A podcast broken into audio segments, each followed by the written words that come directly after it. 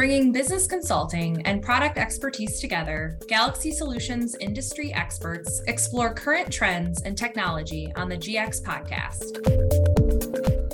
On this episode of the GX podcast, we're going to be discussing de risking legacy modernization and some of the associated challenges and solutions.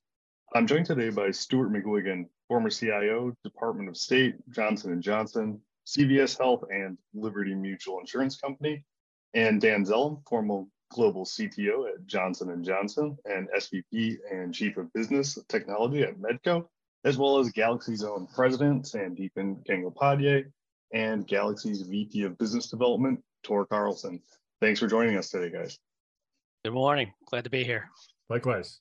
Thank you. All right. So, kind of the landscape to start out the podcast I wanted to set up is that large companies are increasingly trying to gain agility and speed, and it's becoming a super important t- topic in all industries. Um, and one of the associated things is that they have to deal with legacy technologies and tech debt that's just accumulated over years of them being in business and operating. Uh, and that's causing a constraint on creating new abilities and moving forward. Um, and one of the things that has come up is that they're often hesitant to move forward um, with modernizing. Um, and with that, I wanted to start our first question directed to Tor. Um, I was hoping you could explain the way that most companies kind of currently approach modernization projects.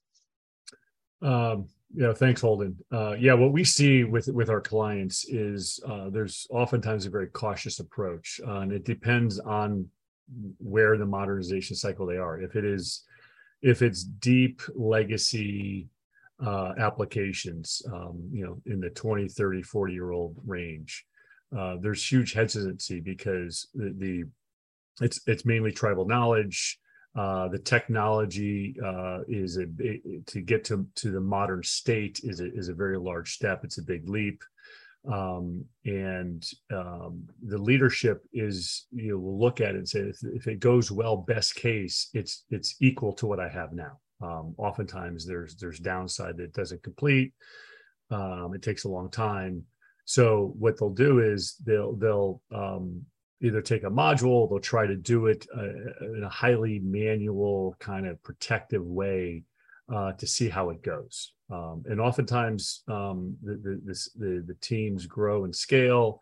Uh, the complexity emerges as they go on. They never really get their arms around what the current state is. And the current state is what is what are the use cases? What are the functions? What are the rules, both technical and, and business? Um, and they never usually don't get to a comprehensive understanding what that is. So when they look to go to the forward engineering target architecture, it's a huge challenge. So um, they, um, they they take it very cautiously. All right, excellent. And Stuart, this one's directed at you. So, in your experience, how successful are most modernization projects? And of the ones you you have seen or been a part of, um, what are some of the more successful ways you've seen it done?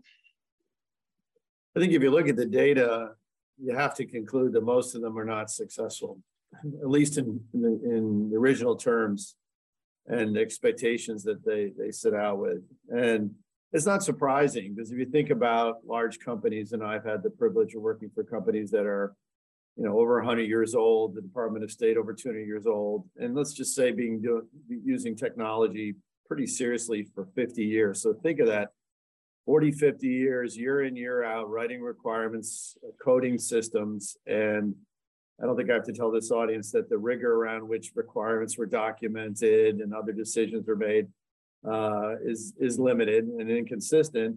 And the generation of people who are around when a lot of these primary back office systems were built are they're gone. So when you embark on a technology modernization project, you're faced with huge amounts of uncertainty. So you use heuristics to make estimates uh, you really very often don't have all the facts at your fingertips. And so when you have a surprise, uh, at least I've never seen a surprise that that tells you something's easier than you thought. Surprises are always on the downside. So you end up with projects that are more complicated, take more time, are, are more fraught with issues than you'd expect. And so the only way to address this is really to make sure that you've captured every aspect of your legacy system, that you've crawled through every line of code, you understand the technology stack, you have every bit of configuration information, and you create as much as you can a closed loop system so that you know even what you don't know. You know where you have to go to get the last bit of information. So when you start your work, you're fully informed about every aspect of the technology you're dealing with. But then I think even more important principle is you start with business process support, business value. Uh, what what business capabilities are you transforming, and then are you doing that in a way that maps onto the way the business wants to transform, uh, not purely looking at it from a technology point of view. So I think if you combine a business process improvement or a business service focus with a very rigorous data-driven approach, uh, and then break it up into meaningful pieces. You've got a chance to do this without really much risk at all compared to the old brute force. Let's just put a 500 people at desks and try to bang away at uh, migrating from my my legacy system. And Dan, you know, Stuart just kind of laid out maybe some of the reasons why a company would be hesitant to undertake the project uh, like modernization. But what other you know issues or what other things come to mind that would stop a company from embarking on that type of project?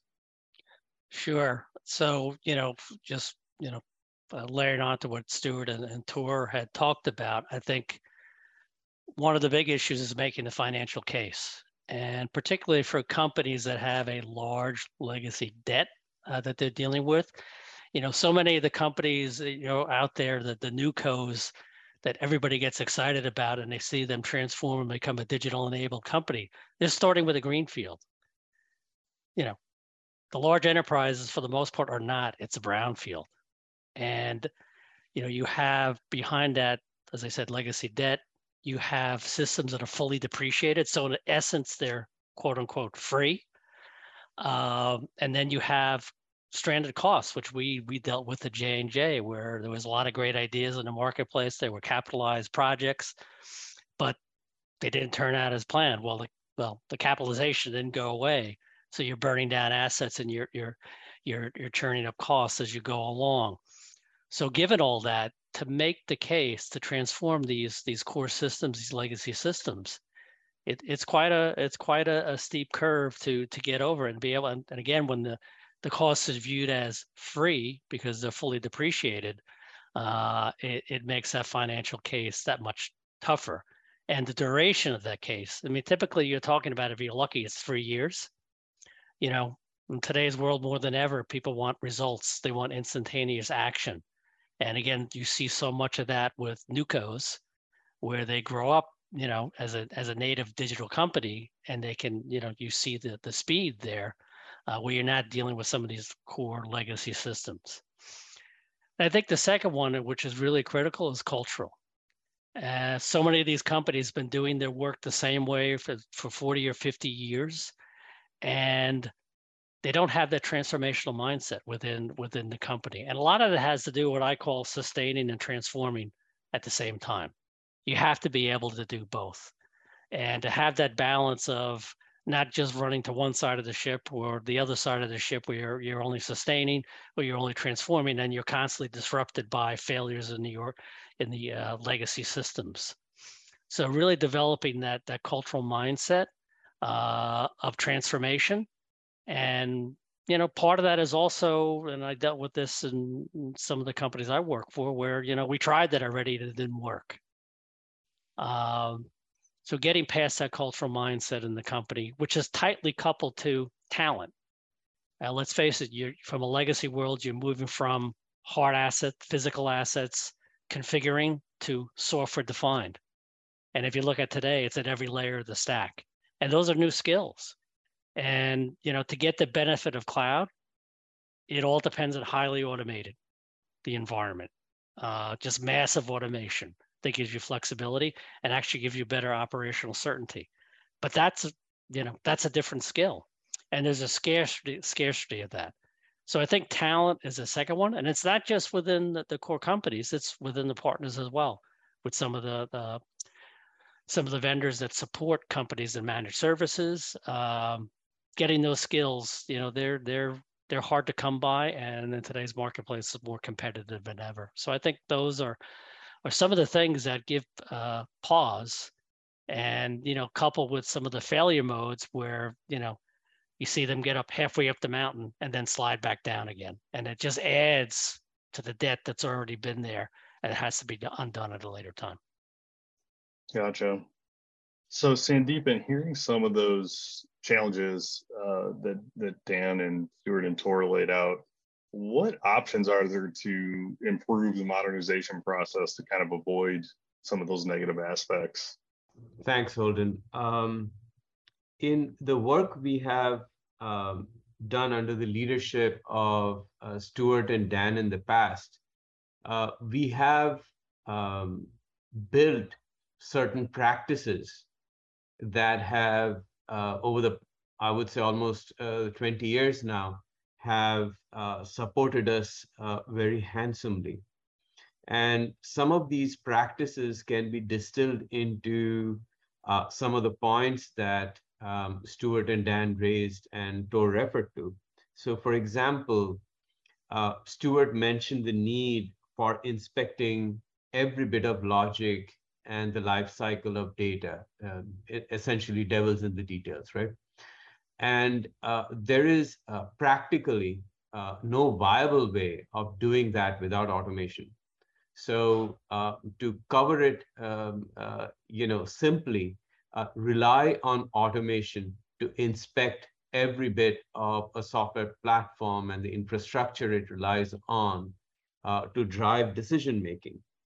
Now, that information can be utilized uh, not only for the going forward transformation, right? Because you can make a decision that this logic belongs there in uh, contemporary technology, and you can move that from a legacy to a modernized, um, uh, you know, environment, whether it's cloud or uh, the latest web technologies, mobile technologies it's also important in terms of the elimination of risk that we have been talking about, because being in the details essentially means you can challenge every piece of logic, every bit of data to make sure that there are no unintended consequences to this transformation.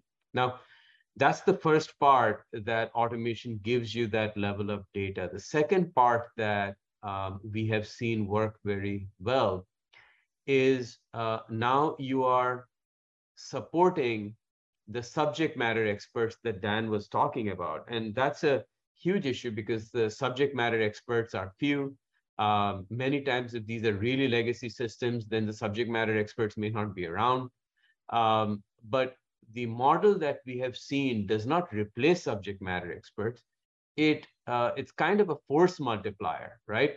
Because many times we see that when we give a subject matter expert, which means that they understand the technology, they understand the business needs, the decision is pretty obvious. It's just that they're missing the information that will help them drive the decision making. So, first of all, you give them that data. Once you have given the data, they will ensure, to Dan's point, that the business outcomes are being ensured, that we are not just doing technology for technology's sake, right? That the real needs of the business are being met.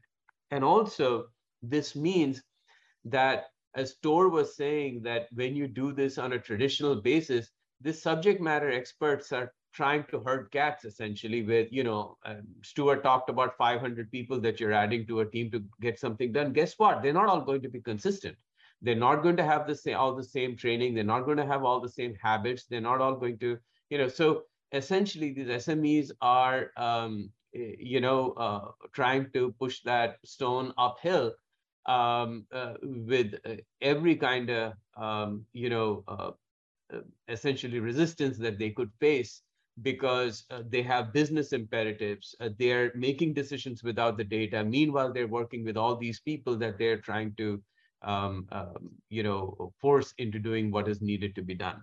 So by using that data from automation and giving it in the hands of SMEs, you're minimizing your risk from inconsistent workforce, right? So even if you're using less experienced people, you have strong guardrails around what they do and what they're working on and what their outcomes are.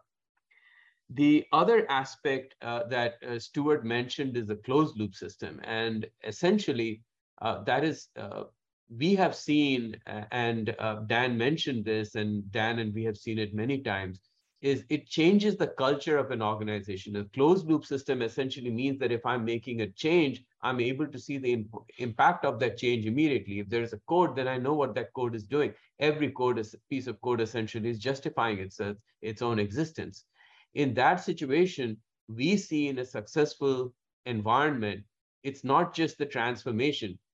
There is a culture change by which these uh, SMEs want to utilize the automation on a going forward basis so that they can use that for break fixes, for root cause analyses, for uh, further modernization, uh, tech support, for all those different perspectives that closed loop system continues to provide them the data and their day-to-day work, not just the capital project, but their run um, operations uh, are data-driven. And that's a wonderful culture change that we see uh, with the adoption of a closed loop system. And finally, we talked about how uh, inspecting every bit of logic and uh, piece of the life cycle with automation gives us data, right?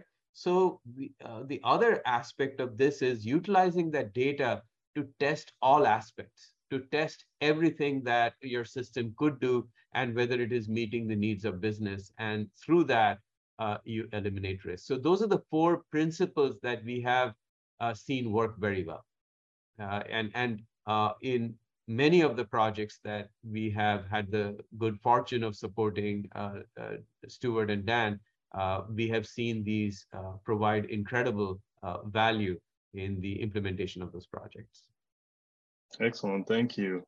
Um, Tor, this one's directed at you. So I was hoping you could explain the relationship between these different types of modernization approaches and realizing the full value versus creating incremental value and kind of what the difference is there.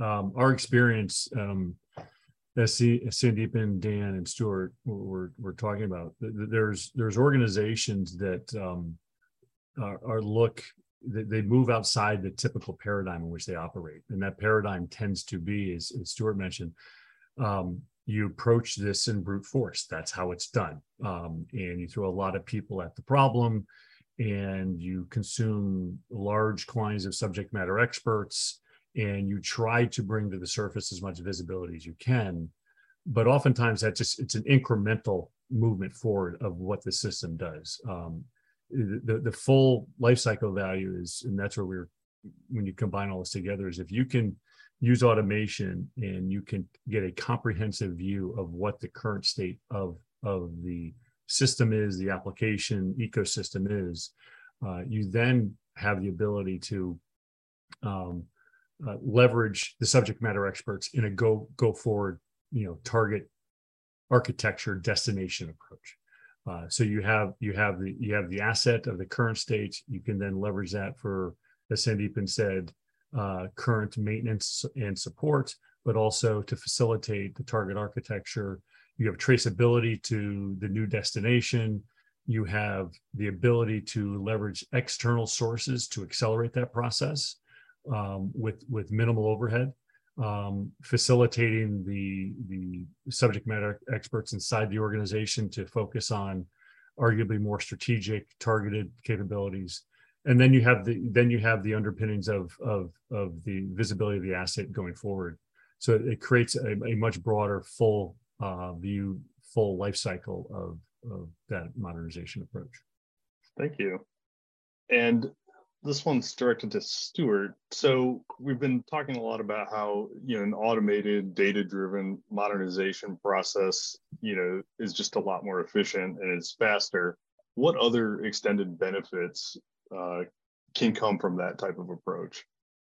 Yeah, if you think about working in uh, highly regulated industries, and I'm trying to think of industries that aren't regulated, but you know, healthcare, government, uh, et cetera there are all sorts of requirements for uh, systems development that uh, the organization is required to prove that they're under sufficient control. The auditors come in. They're required to prove that they're adhering to regulations like privacy. They're required to show that they're adhering to cybersecurity standards. And when you're not using automation, even with the best workforce in the world, you're subject to a certain error rate, which leaves you vulnerable to either uh, being hacked or at the very least uh, not you know failing an audit.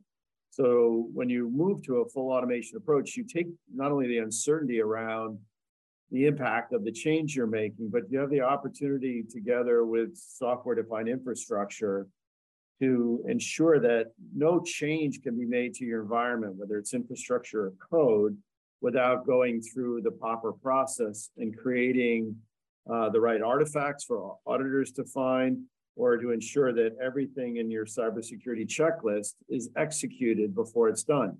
When you when you're dependent upon people, even with the best people in the world, you have an error rate.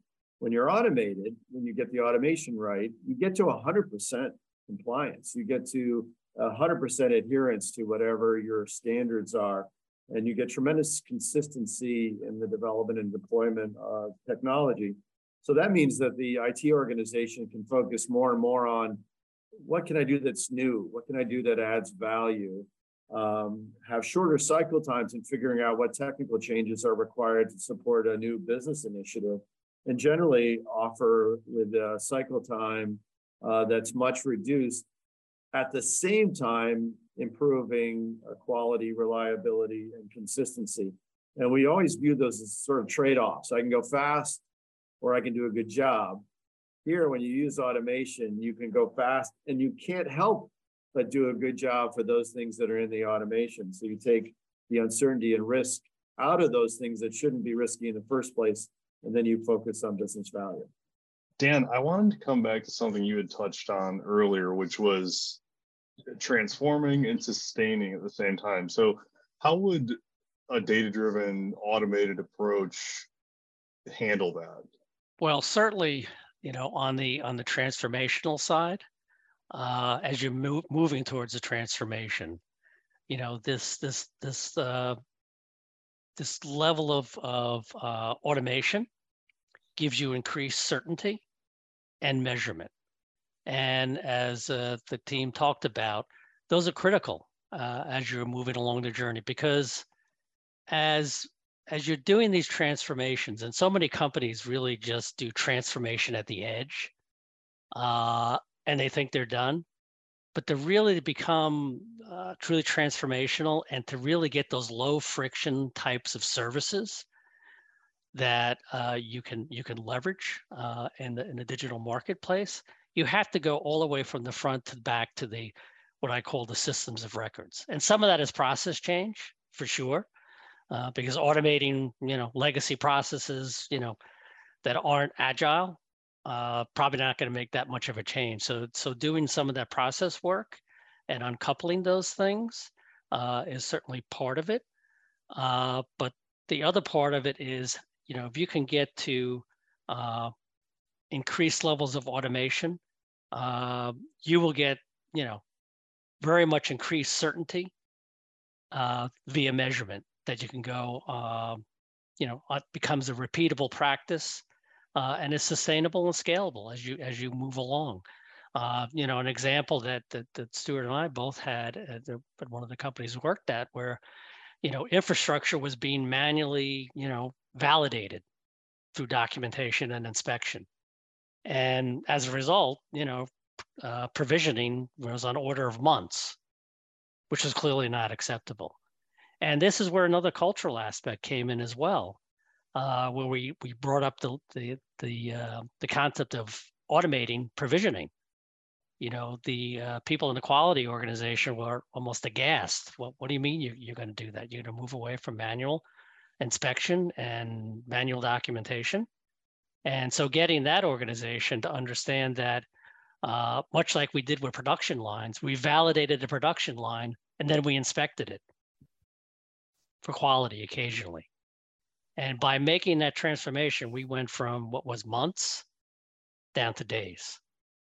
And with better levels of certainty, lower risk, better security, and less chance of operational disruption. I think the organizations that um, th- there is something interesting about organizations like to see if they're going to go down a modernization, they like the comfort of seeing it documented right? And there's there's fool's gold in the path of trying to document it because people it's a it's a static view and it takes human beings to Stuart's point to try to understand and capture um, what it is and you put it on paper and there's something that feels good to the majority of, of, of the organizations driving these processes yet it's static and versus getting comfortable to dan's point automation if you can if you apply automation you can now persist the intelligence into a data store and i can access the data store in a dynamic way so now you have much more. If you're modernizing an application, now I can go, I can go look at the intelligence, the metadata of what the system's telling me, and I can get to it on a repeated basis. And I and I can I can work with that as opposed to leafing through binders or documents or something that's static. Um, it, it's getting the organizations to break loose of that old paradigm of documenting and manual effort into an automated structure where you can leverage that asset um, in a persistent store. And I would I would say, you know, that gets back to the sustainable part because the more of those you implement over time and you push back into your into your sort of legacy environment, those practices become embedded in the organization, you know, as a practice and what they do. And so it, it kind of feeds on itself. Uh, and as what, what Sandeepan said, it becomes sort of that that force multiplier in the organization. It's a different way of thinking for sure. It's a different way of thinking, and it has to be cultivated in an organization uh, for it for it to grow and uh, rewarded as such. I I think uh, a very important ingredient of success that we have seen, and I think we don't talk about it enough. We focus uh, more on the techniques and the technology that uh, you know support success in these major transformation uh, initiatives is leadership. And um, it, you know, invariably we see uh, tremendous leadership input at every rung of the ladder. It needs leadership at um, Stuart and Dan's level, where they have had to uh, present very challenging situations and, um, uh, you know, establish a a sense of trust with the leaders of an organization, and then correspondingly, a similar level of trust with people who report into them. So that's one level. And then the next level down, uh, they need to uh, know that all of this is uh, going to make their world easier. Um, and uh, the incremental transparency that being data driven brings to the organization is actually something to their benefit uh, because it uh, warrants uh, and in fact it guarantees that um, uh, they will only be held accountable for their successes. And so long as they're transparent they will never have to face up to challenges and impediments. Again flows down from leadership that we have seen from Stuart and Dan over the years. And then all the way down to the practitioners and uh, managers and leaders who are embracing, to Dan's point, this new way of working. Uh, reducing headcount essentially means a reduction in span of control, which in um, unless organizations um, accept, recognize that, and build um, practices around that, can be detrimental to the careers of those practitioners. So uh, these are real problems uh, that we have seen over the years, but we have also seen that leadership at those various levels uh, up and down uh, the chain of management uh, have uh, completely transformed companies, not just because the systems are doing better, but because the organizations have become more agile, more nimble, and have way more trust uh, because of the increased transparency. Uh, Dan, uh, you know, I'm sure you can attest to some of the experiences we have had on this, right? Absolutely. absolutely, and uh, it can be liberating for an organization. You know, because some of these, and and and you and I know well, given the scale of the systems and operations we're talking about, it it's you know it takes your breath away. It, it's a daunting task uh, if you're trying to attack it manually and just rip it apart. And by making the switch towards this data-driven, automated approach, it actually makes it consumable for people, and you get the feedback. Uh, in a very timely fashion, and you can measure the the impact of it. And again, going back to, and you know, this was particularly true at Medco when we were going into the e-commerce phase, you know, understanding what was really happening with consumer transactions at a very fine-grained level uh, gave us the ability to inspect and respond in a much quicker time frame because we had so highly automated and instrumented the applications and underlying infrastructure of that we had built. So it actually makes people's jobs I don't want to say easy because these jobs are, you know, they're never easy, but um, it actually makes them the ability where they can really instrument and had that fine-grained uh, impact on the outcomes, the business, which is all important, right? It's because it's all about business outcomes uh, to have that level of uh, of insight and detail, and it frees people up as well to do more creative things as they move forward a, a, quick comment on that point. There's there's an interesting observation we've seen organizations that that are looking for that shift to automation. Um, the the the people involved are open to it. There's other organizations that resist it because when you get into the the folks charged with doing the actual delivery of the subject matter experts we've we've observed some people are threatened by that automation right it, it, it takes their sense of value it threatens their sense of value in knowing what they know and they've carved out in, in an ecosystem their sense of, of value is based on knowing what they know and they, they're relied on for that if, and if you can turn that into a, a knowledge in a data store that someone anybody can go look up at any time it's a threat. So we see different different cultures and different yeah. ecosystems. They're, they're also constraints, right? They're constraints in the organization, you know, because there's only a single person who know, who knows it, and you know, usually those people are overbooked, so they become a constraint on moving at the speed of which you really need to move to get these transformations done, because again. The executives in these companies, the expectation is, you know, it's going to be fast and given the, com- the competition in the marketplace and more and more newcomers coming in who are digitally native, you know, speed is absolutely essential. So there's, there's a big focus on it. And when you have these constraints in, in these SMEs, uh, it's a both on the technical side as well as on the business side. It's it's a it's a huge constraint.